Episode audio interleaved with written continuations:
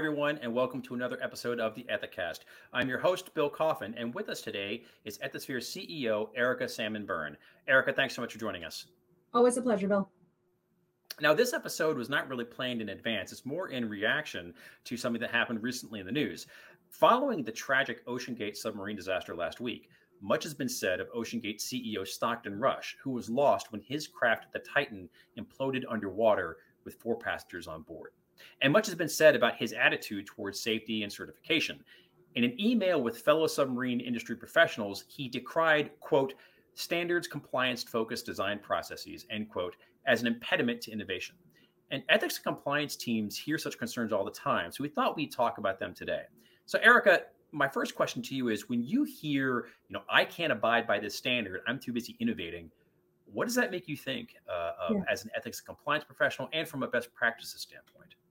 It's super frustrating, Bill, because it reflects the traditional dichotomy that so many people still see between compliance and innovation. And the fact of the matter is, a, a strong ethics and compliance team is it exists to help you innovate safely and effectively, right? So so many people still unfortunately think of the compliance team as the department of no, right? If I bring you something, you're going to say no. And the fact of the matter is, a good, strong compliance team is going to help you say, Have you thought about X? Have we planned for why? What do the risks look like with this decision? Have we effectively thought through what those risks look like? Are we sure that the risk appetite is something that we're comfortable with? And so when you think about ethics and compliance and the role that those teams can play in a strong in a company with a strong safety culture for example um, then you are going to find a team that is helping you get to yes if right as opposed to no um, and and and that's that's how that that is the the way in which I wish more organizations thought of their ethics and compliance teams as opposed to this idea that somehow if you comply with a regulation or a safety provision you're somehow getting in the way of innovation.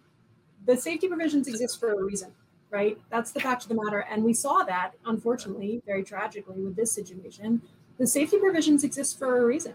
Um, and you know assuming that that it's just some you know fuddy-duddy uh, antiquated you know piece of of of, uh, of control um, can can be tragic. You know, a justification for suboptimal behavior, especially illegal behavior like bribery, uh, is often, well, if I don't do it, my competitor will. So, mm-hmm. how do you defend against that kind of competition based logic to sidestep rules and regulations? To me, the easiest way to think about it, to, to flip the switch on that kind of thinking, is to think about why we why we have those regs in the first place right? Who does who does corruption benefit? Does it benefit the community that you're trying to operate in? Does it benefit your company? Does it benefit the ordinary people? No, it benefits the people who are actually, you know, paying and pocketing the bribes. And I think if you think about, and this was one, you know, famously back in the day, um, you know, Google's uh, anti-corruption policy said started with um, when bribes are paid, people die.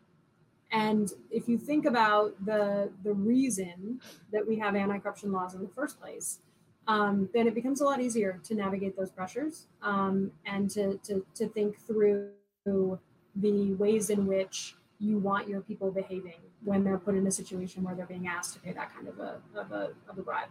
There are so many tangible impacts of uh, of corruption in so many countries and human trafficking is another great example. There's so many tangible impacts of human trafficking, um, which is often intricately intricately linked with uh, anti-corruption. That if you go back to the why for the reg in the first place, um, you'll usually find there's a pretty good reason. Sometimes companies make bad decisions just out of ignorance, or their enthusiasm blinds them to possibly negative outcomes. So, following a major setback, uh, what is the best way to win a company or an industry's hearts and minds so that they pursue best practices, but doing it in a way that doesn't feel like you're adding salt to the wound? These kinds of situations, these sort of high profile events, offer us a really good opportunity to ask ourselves, how would it happen here? Um, and obviously, you know, like we're not all diving into the Titanic. So the ocean, so this particular set of circumstances, the f- pieces of the fact pattern are not going to work for every organization. But there are parts of this fact pattern that probably work for most. And so taking a step back and saying, okay, what can we learn from this situation? Um, what are the pieces that we can pick apart and say, could that piece happen here? Why or why not? how could we happen? How could we keep it from happening here? I strongly encourage anybody who's listening into this conversation, anytime there's one of these high profile uh, stories in the news, always use it as a learning opportunity for your organization and ask yourself, what piece of this could happen here? And how would I keep it from happening here? Because there's no shortage of opportunities to do that kind of case study based exercise. And those real life scenarios are the very best way of doing a tabletop exercise without having to go through the tragedy in the first place. This particular tragedy was unique in the sense of the technology involved, the mm-hmm. conditions mm-hmm. involved. It was a very unusual situation. But we see companies make tragic mistakes uh, for all different kinds of reasons. So I guess my question to you this is really kind of outside OceanGate, which is have you ever experienced or witnessed a company that openly and proudly sidestep best practices in the name of innovation or in the name of greater competitiveness and it not ultimately result in some kind of catastrophe? I cannot think of a situation where I haven't seen at least some kind of an impact for deliberately sidestepping or uh, enthusiastically sidestepping controls. Um, I can't say that every one of them has la- has landed in a situation that would qualify as a catastrophe, but they are certainly organizations where we have seen um, greater turnover than perhaps their peers might have. Right? They're losing some of their best people uh, over the course of time because people don't want to stick in that kind of environment. Um, you know, the, they have kind of a, a steady drip of smaller issues um, because they aren't taking safety concerns or compliance concerns or behavior concerns as seriously as one would like them to. So, catastrophe, I probably can't say everybody has run into an OceanGate level catastrophe, but impact for sure, right? Because think about it, and you have heard me say this many times, you know, Bill, at this point, the average company's value, the majority of it is intangible assets. And if you create an environment in which your people don't feel safe showing up for work every day, then there's going to be an impact for that one of the things that I noticed in the immediate aftermath of this tragedy was there was a lot of reporting um, about members of the commercial submersible industry, which I which seemed like it was a fairly small industry and, a, and kind of a tight knit community. So people had direct lines of communication to each other, and there were efforts by people to try to raise their concerns over what they felt were safety issues. Um, mm-hmm. And again, outside of that, just reminds me of outside of OceanGate. This is really not about that anymore. But that phenomenon of people within an industry seeing a possible risk and then trying to alert people within the industry that, hey, I see something might be wrong. But it's tough when you're talking mm-hmm. organization to organization, professional to professional. Um, the social permission may not be there. It, there's a lot of obstacles. Do you have any advice for people out there in the world for, you know, in their professional travels when they see an issue that really demands attention? Um, how best can you raise that flag with somebody else going, hey, I think there's a problem that needs addressing?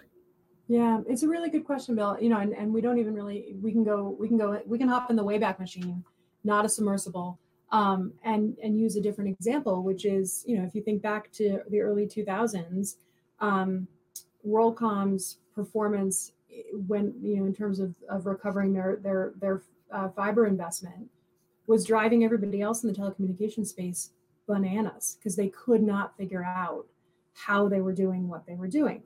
Well, they were doing what they were doing because it was fraudulent, right?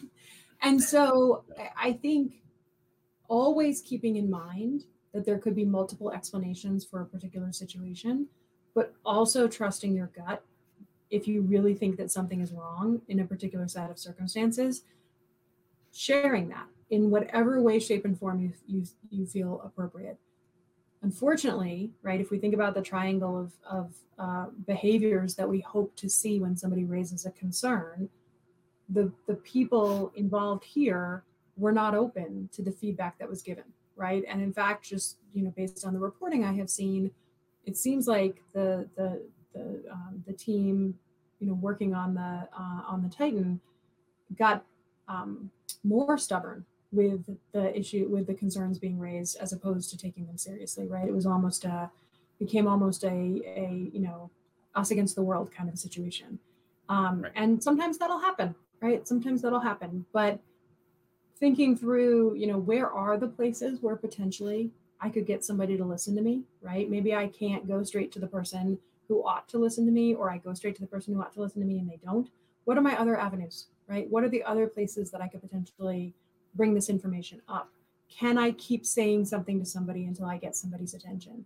um, that you know that that that would be the thing that I would encourage people to think about. Are there any resources at Ethisphere that you would drive people to or recommend people take a look at uh, when they think about this and think about the, the issues that we've been talking about today? Uh, for them to go, you know what, this is where I can turn to learn more and to kind of help uh, make it more possible for me to kind of advance the needle in a meaningful way at my organization. Yeah, you know, I mean, I, I yeah, thanks, Bill. It's a, no, it's a really good follow up. Um, I think the the thing that I would point people to, and probably the thing that I'm one of the things I'm most excited about that we actually just launched is our new toolkit on retaliation prevention. Right. So really thinking through to that point about like, I mean, look, it it is an act of courage to bring a concern forward, and I don't want to diminish the people who raised concerns about this about safety in this particular context and weren't heard um, but if I think about, you know, okay, if I if I take my own advice and I, I go to the could it happen here analysis and I think through what are the ways in which this could potentially um, or something like this in my own, you know, sort of context come up in my organization, um, one of the things that I would point people to is really thinking through how have you created an environment where people are comfortable raising their hand um, and engaging in that act of courage and going to the resources that are available to them. And that really goes to creating a speak up culture. Uh, so I would I would say check out the latest things that we've just released around that that prevention of retaliation piece in particular because that's what people tell us keeps them from raising their hand is a fear that something bad is going to happen. And particularly in in uh, an industry as small as commercial submarine you know travel um, or you know com- com- commercial submersibles that's a really really tiny community right? And so for people to have had the courage to raise their hand and to be rebuffed that says something about how serious the issues that they were potentially talking about were. Um, and so that would be the piece that I would I would say to myself, okay, where are the pockets in my company where it's a really small community and people might not be comfortable raising their hand, and what can I do about it? Well, Erica, it is always a pleasure to speak with you. Thank you so much for coming on the show today to talk with us now.